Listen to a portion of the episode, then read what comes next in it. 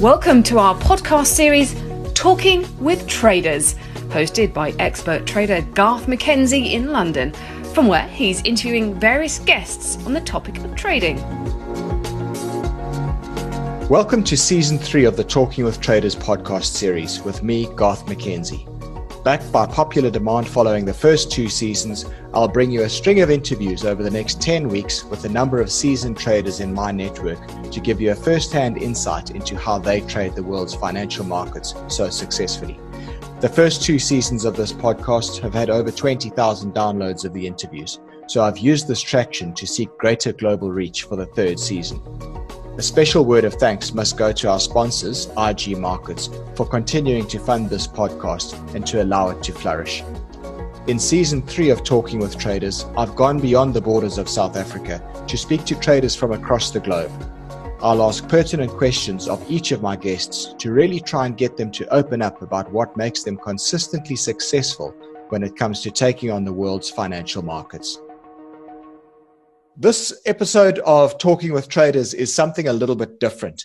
Most of the guests that we record on this uh, podcast are obviously traders, but some of them have been a little bit different. Some of them have been analysts, some of them have been more long only managers of money. So today we've got someone quite different, and it's the finance ghost. Now, you might have seen the Finance Ghost on Twitter. If you haven't, you should be following him. It's at Finance Ghost. And this is a young and up and coming person in the market who tweets and shares all sorts of interesting information about financial markets. He writes in the Investors Monthly magazine. He also runs another podcast as well called the Magic Markets Podcast. And what I really enjoy about his work is that he's it's it's interesting, original content, it's insightful, and it's proper thought leadership stuff. And when it comes to up and coming uh, young market commentators, market analysts, I think this is somebody that you've got to keep an eye on. Anthony Clark, who was interviewed on this podcast series a little while ago, originally alerted me to the Finance Ghost. And I've kept an eye on him on Twitter and I've managed to track him down for this podcast because I think this is going to be a really interesting conversation. As you've probably gathered from what I've said so far, I'm not going to be revealing the identity of the finance ghost. He wants to remain anonymous, he wants to remain a ghost. So we will respect that uh, and let him do the talking. So, welcome to you, Mr. Finance Ghost. Thank you, Garth. Great to be here. It's good to have you on the podcast finally. Um, I've really been enjoying everything you put out on Twitter and all the analysis and the interesting work that you're doing. And I think that, uh, like I said in the intro, I think the, the listeners to this podcast should give you a follow and keep an eye on what you're doing because there's some really great stuff there uh, in terms of market analysis, interesting company analysis, and so on. But take us back a little bit, if you will, to the beginning of your career. And can you kind of give us a little bit of insight? I know you don't want to give away the ghost, as it were, uh, in terms of, of, of letting us know too much about who you are. There's a there's a important reason behind that. But tell us a bit about your background, what you do, and uh, and and what path your career has followed to get to this point.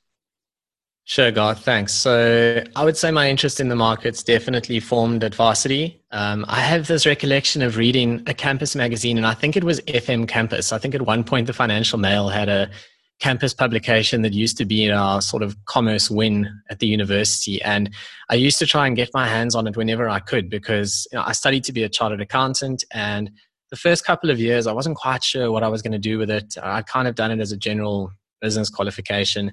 And by the time we got to third year and we actually started studying finance as a subject, something just completely clicked for me. And I just thought, man, you know, this is what I want to do. This is so interesting. This is real world stuff. You know, this is really how money moves around and goes from investors into underlying assets and managed by people. It was just also exciting. Um, and it's, it's quite a cool feeling for me now because, you know, a decade or so later, I now write for Financial Mail. So it's really cool to have come full circle. It's actually such a point of pride for me at the moment. Um, so markets, yeah, got into it in sort of 10 years ago, but really until recently, I was doing the typical young profession, young professional stuff, buying a house, getting married, a little bit of travel as and when I could. You know, my investing was more limited to your typical kind of Satrix debit orders, that kind of thing. I don't find that particularly exciting, although I think it's an important wealth creation tool. But for me, it's about stock picking and that kind of thing that is really where the interests lie. Um, I've got a weakness for classic cars as well, so I invested in that too along the way, which I don't regret. That's actually been quite nice. Uh, but when everything crashed earlier this year, I thought, you know what, this is the opportunity now to take a view on specific stocks. You know, I saved up bonuses for a number of years, had a little bit of money on the side that I could invest, and I thought this is this is a cool opportunity now to take everything I've learned in my professional career and actually apply it into my own portfolio. Fantastic. Are you able to talk to us a little bit more with any more detail around your career to this point? And what sort of background? You told us that you're a chartered accountant by qualification, right? Um, yep. Are you able to give us a little bit more insight into where you've been along the road uh, to get to the point where you are now? Yeah, absolutely. So, yeah, as mentioned, I'm a CA. Um, the official term is I'm a CFA level three candidate as well, although goodness knows that, that was a few years ago doing the CFA levels one and two. I don't think I'll ever finish that. Um, I've kind of dabbled in a bunch of side gigs along the way, and that distracted me from level three. No regrets there. It's taught me a lot of life lessons, um, but I'm really glad I did levels one and two. I think it's an awesome qualification, even on top of the CA qualification. It's a really, it's a really good thing to do if you've got any interest in the markets so I did my articles outside of auditing. I won't mention where, but it taught me a lot about finance and it allowed me to rotate and work in areas that I would never otherwise have gotten access to. You know, I did like a six month stint on the trading floor. Um, for example, I worked in strategy roles. I worked in these really cool environments and got to actually engage with senior employees and learn from them so much over that articles period. It was brilliant. Uh, and after that, I decided to try and go into something as technical as I could. So I spent a few years in investment banking, doing your sort of typical M&A, capital raisings, the normal corporate finance stuff. It's very long hours. Anyone who always says corporate finance people work long hours, they're not lying. It's incredibly hard work, but it's a really great experience. And again, I wouldn't change that for the world. Uh, I really learned pretty much everything I know today in that period of my life. Uh, having then moved across the country, I decided to leave corporate finance. I wanted a little bit more work life balance to actually start a family. So these days, I have more of a corporate role. I get to apply my M&A skill set from time to time alongside other sort of strategic analytics and that. And then I, you know, to stay fresh in the markets and because it's such an interest of mine, I then spend a lot of my time outside of the day job basically doing the finance ghost. Yeah, fantastic. So, I mean, everything you've told us is that you've got a, a, very high pedigree. You've well qualified, lots of on the ground experience. So, you've kicked the tires of a lot of businesses. So, you know, this finance ghost is not just some um, fly by night entity. It's actually somebody who's got a great deal of insight into understanding companies, understanding strategies, um, understanding the accounting and how businesses work and what have you. So, it certainly does tee you up as a as a very highly qualified analyst of businesses, as it were. But of course, this for the finance ghost is not what you do full time. Um, you do have another full time role, which we won't get into because, as you said, for your own anonym, anonymity, we're not going to talk about that. But what what was the inspiration behind the finance ghost? and what are you hoping to kind of do with it ultimately because i find it a really interesting concept and i've seen a couple of other similar guys to yourself um, who, who've created a profile out of some sort of anonymous Twitter handle or whatever. I, I, think of, for example, that guy Stealthy Wealth, who's very uh, well known on Twitter and he writes for MoneyWeb and what have you. Now, I've met him as well over the years, seen what he's doing with that, and it's very interesting to follow those of you who are doing this type of thing. So, what are, what are you? What was the inspiration behind the Finance Ghost, first of all, and then what are you aiming to try and achieve with it going forward? Yeah, so I think in a lot of ways, I'm actually a bit of an accidental chartered accountant because I really love writing. Um, I can't stand accounting, to be completely honest with you, and overly technical stuff around that. I mean, I prefer the real world business stuff and how the money actually moves and why, and, and writing about that, and more recently, podcasting about it. This has definitely become a love of mine as well.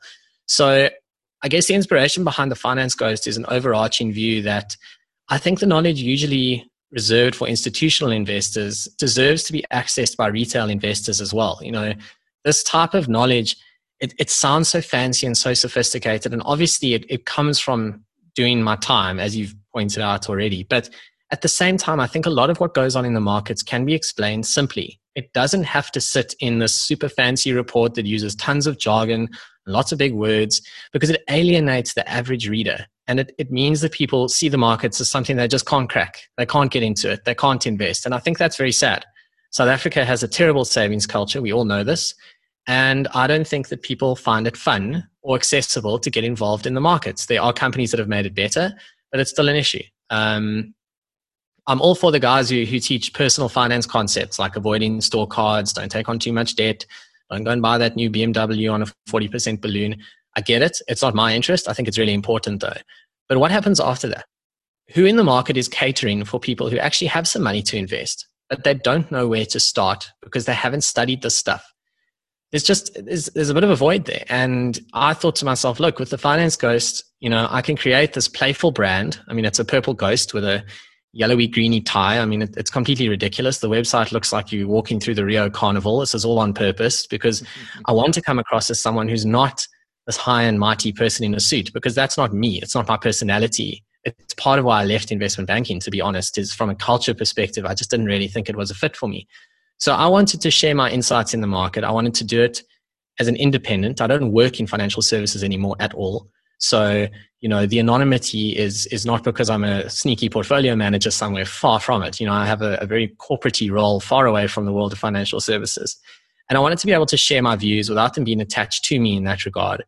And and actually tell people what I think about what's going on in the market and do it in a way that is easier to understand than average. And, and hopefully I've achieved a little bit of that in the seven months I've been doing this. Well, I think so. I think it's it's remarkable what you've achieved in seven months. Um, and as I said, it was Anthony Clark who originally alerted me to you and said you've got to keep an eye on this guy. And Anthony Clark, of course, is very well known in the financial markets in South Africa, a long time uh, rated analyst, particularly in the mid and small cap space. And he said just keep an eye on this guy. He's he's writing some really good stuff. He's got great insight, and he's an up up and coming somebody to keep an eye on, a rising star. So I think that's a real feather in your cap to have a, a um, you know such nice things said about you by by Anthony. Um, now he obviously also is an independent, and but he's got many many years on you. Um, he is able to go and sort of kick the tires with a lot of the companies that he follows. He picks up the phone, he talks to management, and I think because of his reputation he's he's well respected and well regarded, and he gets the interviews, he gets the meetings with management at companies that he needs.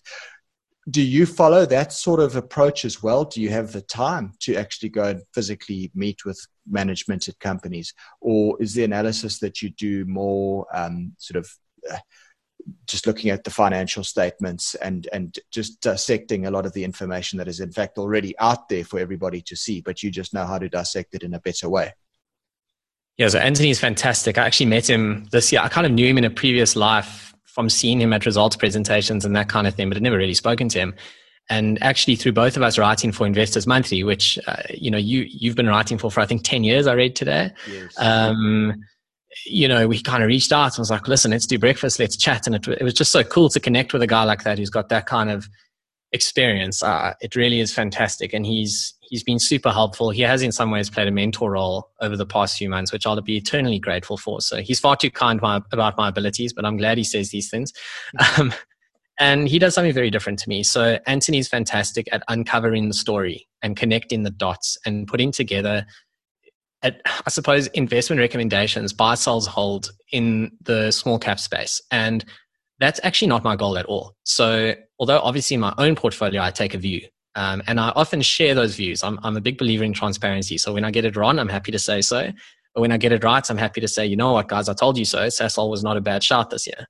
Mm. And for me, it's not about buy, hold, sell. It's not about giving people my recommendation. It's about teaching them to fish. So I take an example of something that's happened be it a you know a specific transaction in the market or a result released on Sens or whatever it is, and I'll write an article with a specific angle. Like just yesterday, Barloworld released results, and I find it interesting that they still continue to beat the drum of having a car rental business, which I think is just a horrible model in a post Uber world.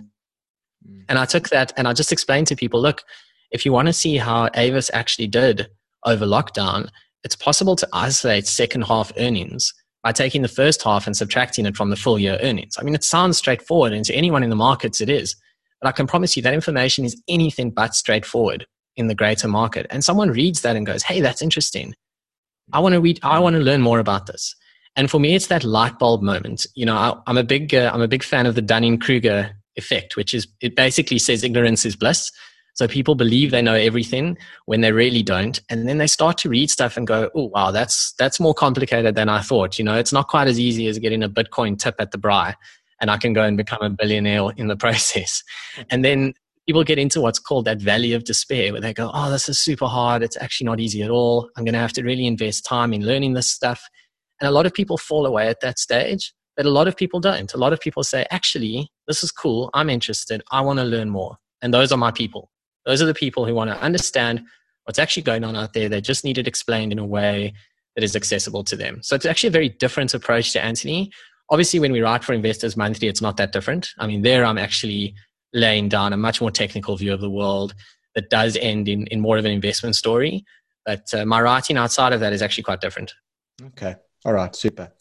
If you get presented with a company, uh, you know, any company what if, if you've got 10 or 15 minutes to have a look through the, the financials of a company if you had to pick on a couple of metrics what would those be when you start analyzing a company Sure. So definitely revenue growth and quality. I think that's always a good place to start. You know, at the end of the day, without top line, you've got nothing. Uh, and it's important to know where the money is coming from. So I look at key dependencies, risk, uh, geographic realities, looking for important stuff in results as well. Little tricks like did a weak rand drive growth? So you get rand hedges. Well, of course, the results are going to look great in a time when the rand is weak because the the numbers are being translated into the rand at a time where it looks fantastic. You know, you have to be careful of that kind of stuff and look at constant currency growth and see what's going on in the countries where it actually invested.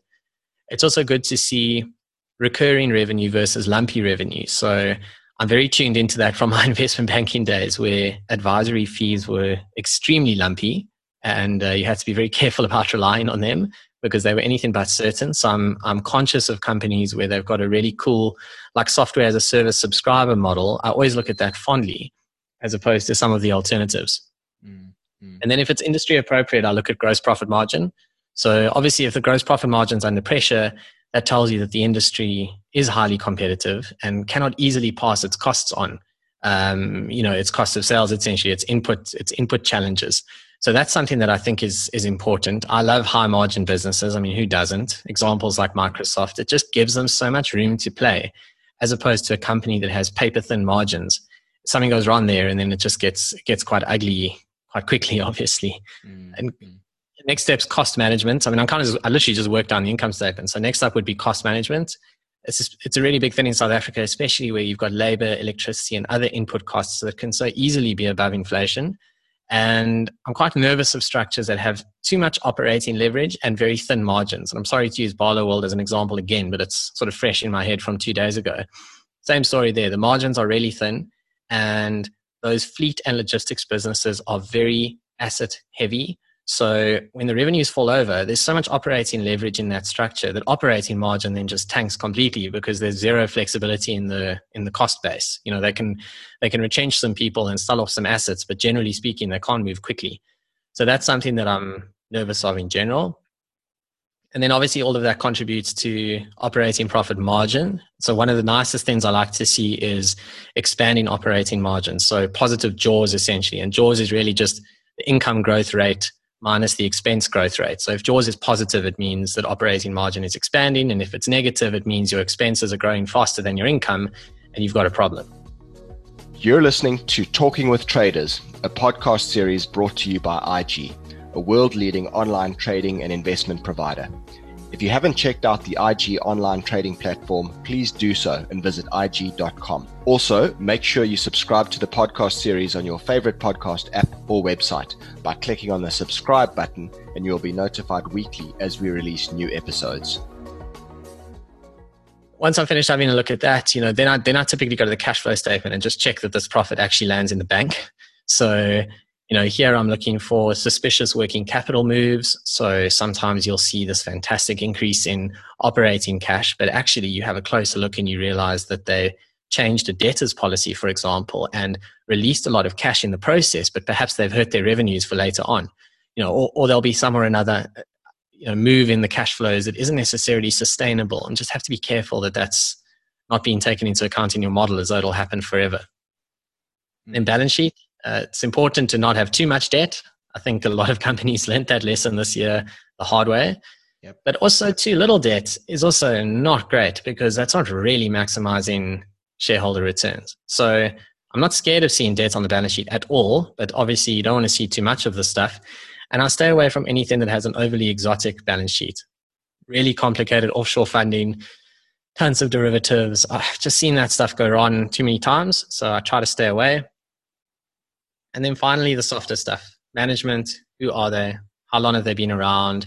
Any weird governance issues over the past few years? And I also just go with a gut feel from press articles. I mean, you can kind of see when uh, you've got this arrogant management problem, and that almost always ends badly, yeah. as opposed to having a bunch of managers who are a little bit more down to earth, transparent, honest about what's going on, not doing silly things with remuneration, etc. And I especially try and avoid companies that seem to trade based on a mega personality. So the best example of that globally has to be Tesla. And if Elon Musk, heaven forbid, was hit by a truck tomorrow, you really have to wonder what would happen to the Tesla share price, you know. And unfortunately, he's mortal like the rest of us, even though his fans may not think so. Mm. So I'm very careful of something like that. Yeah. And then obviously at the end of the day, valuation. Um, all of this adds together into an investment story, but if the valuation isn't adding up, then it's still not a great idea. I'm probably somewhere between a growth and value investor. I'm not afraid of higher multiples, provided they can be justified. So, you know, that's that's kind of the framework I'll use if I'm looking at a company quickly over 15 or 20 minutes in trying to arrive at a decision. Yeah, that's pretty comprehensive. Thanks. Now, in that, you spoke about debt, and that, and that piqued my interest because off air, you mentioned to me that you accessed your home loan in March of this year to buy shares in the market because you felt that things had just gotten far too cheap. And of course, well, that's been a spectacular move. The market's gone up very handsomely since then. So you've more than uh, offset your cost of funding. But any typical financial planner type would tell you that that's a very bad thing to do. It's far too risky. Now, you obviously understand those risks. I mean, you're just talking to you. I can tell you're a very smart guy. You understand these. You've got common sense. Yet you still went ahead and did that. So tell us a little bit about that um, and about using that leverage to, you know, to access the market, but you're effectively borrowing money to buy shares in the market it's something very specific to someone who's got the skill and the know-how to do it but it's not for everybody right? No it's definitely not for everybody. I would not recommend it to a friend. The financial planners are right. In a perfect world you shouldn't really be borrowing money to go and buy shares. Um, you know, look, without obviously getting too personal, at the end of the day, it was a bunch of saved up bonuses. Uh, I'm a big believer in an access bond. I think it's a great tool for wealth creation. You know, you bank your bonuses when you can, you bring that cost of funding down, and it gives you the ability to take advantage of opportunities when they are there. So it, it, it was money that I kind of already had, and it just paid down extra into my bond. And I think that's an important distinction.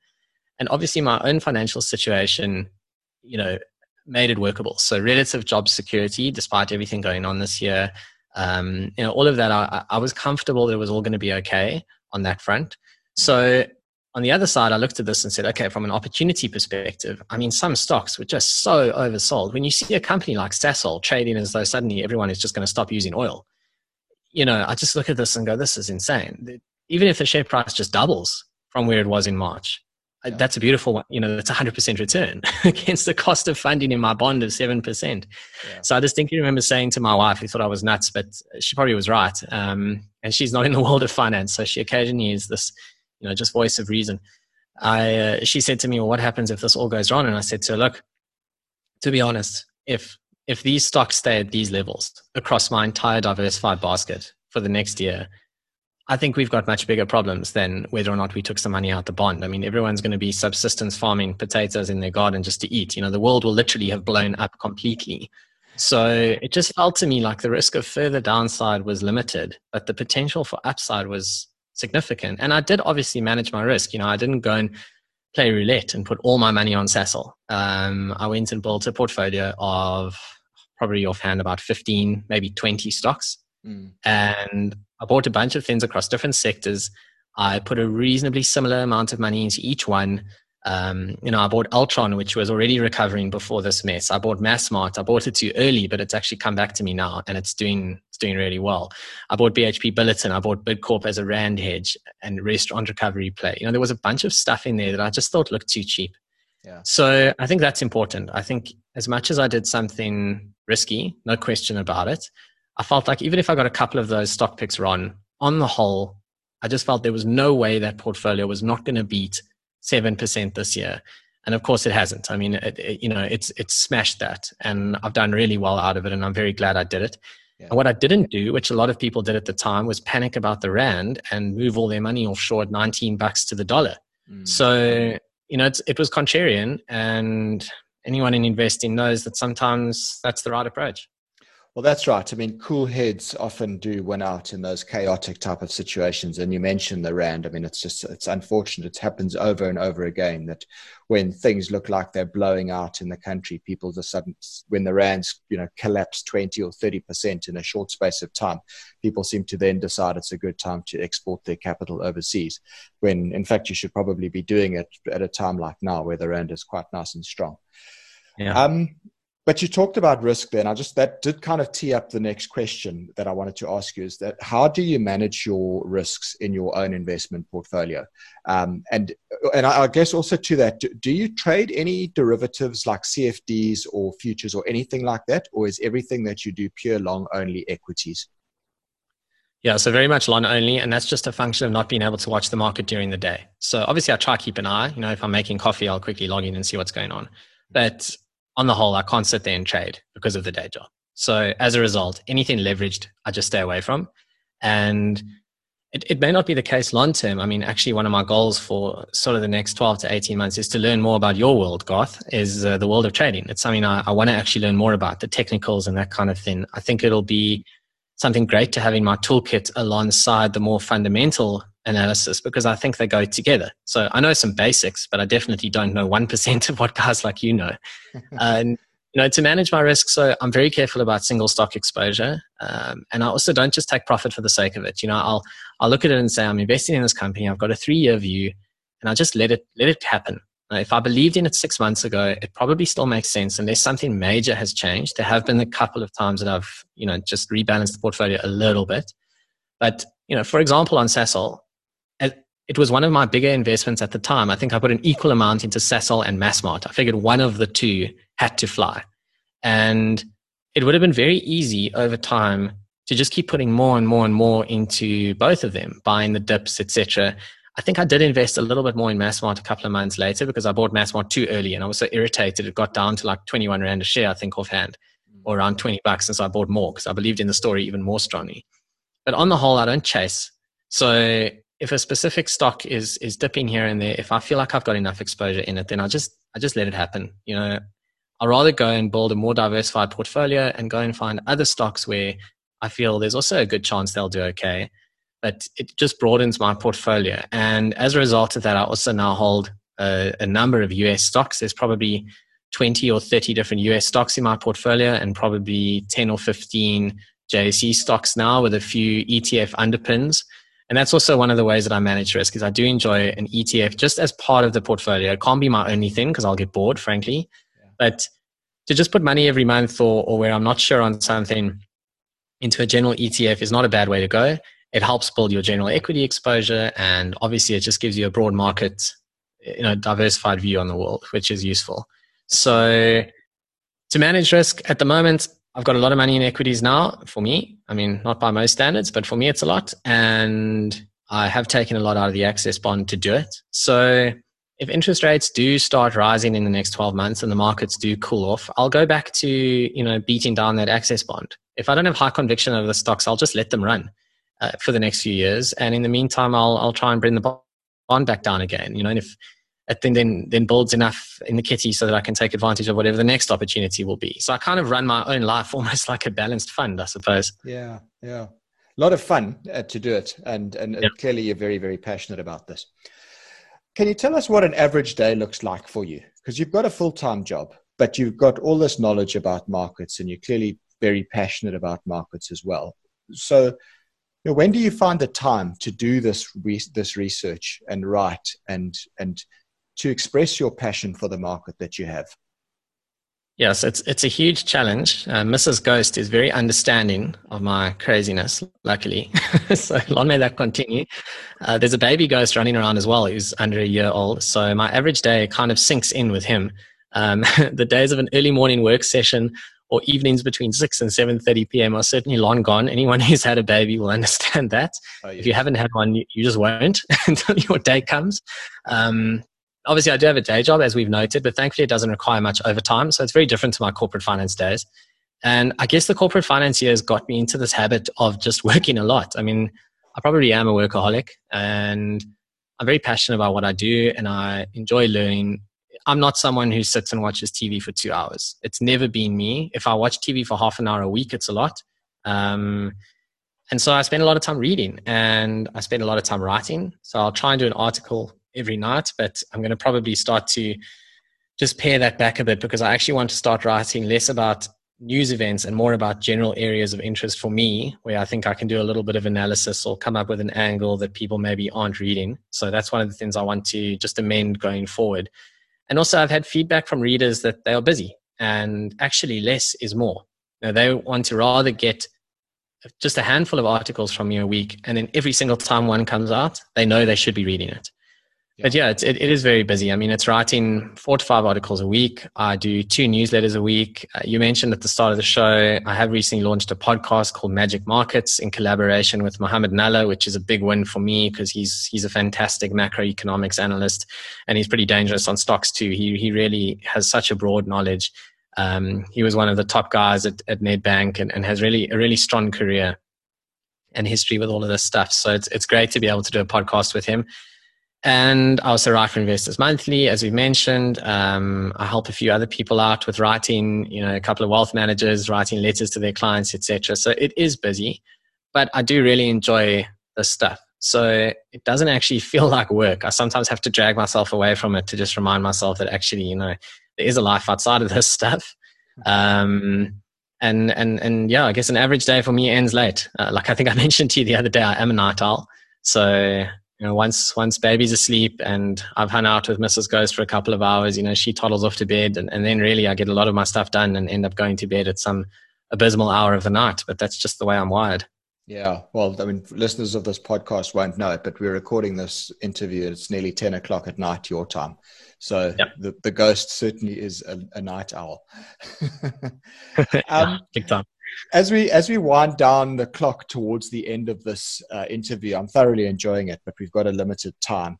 What two or three bits of advice would you give to yourself as a 20 year old? Let's just say you go back. I don't know how old you are now, but I mean, I, I gather what mid 30s thereabouts. Yeah, early 30s. Right. So if you you know go back, you're you're now 20 years old. You're having a conversation with your 20 year old self. What advice would you give to your 20 year old self, knowing what you know now? Yeah, so luckily I don't really have regrets in life, which is great. It's a nice way to feel. Um, and I think I did as much with the opportunities I had that I, I could have done. I don't believe there's much I could have done differently. If I could think back in my post varsity days, I should have probably traveled a bit more. I think that spending money on travel is almost always a good idea. It grows you immensely as a person. And if you actually use it as a learning opportunity, then it's really some of the best money you can spend on yourself. But probably what I would tell myself is to buy Apple shares because it's quite depressing to go back to sort of 2008 and uh, work out what you could buy Apple for in dollars and then apply that to what it's worth in rands today. yeah. I've done that exercise and it's frightening. Um, so that would be my best advice is uh, go, go off and buy Apple shares, take all your student money from your little student jobs and just do that.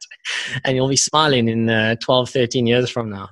Yeah, yeah. Well, if we could just find that next Apple or that next Microsoft or that next Tesla. that's one. Yeah, that's it. Um, when it comes to this sort of stuff, are you a big reader? Do you read a lot of books about markets and investing?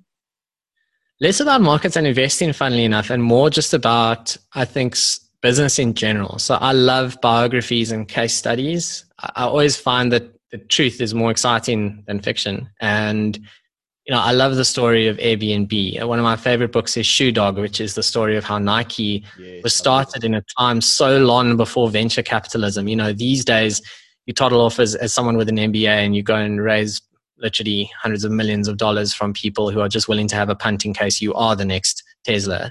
And the world was different when Nike was started, very different. Um, you know, the author Phil Knight, I think it, he, you know, he was an accountant actually, so I take a lot of uh, encouragement from that. And he was working the day job, very normal guy, and he started selling these shoes.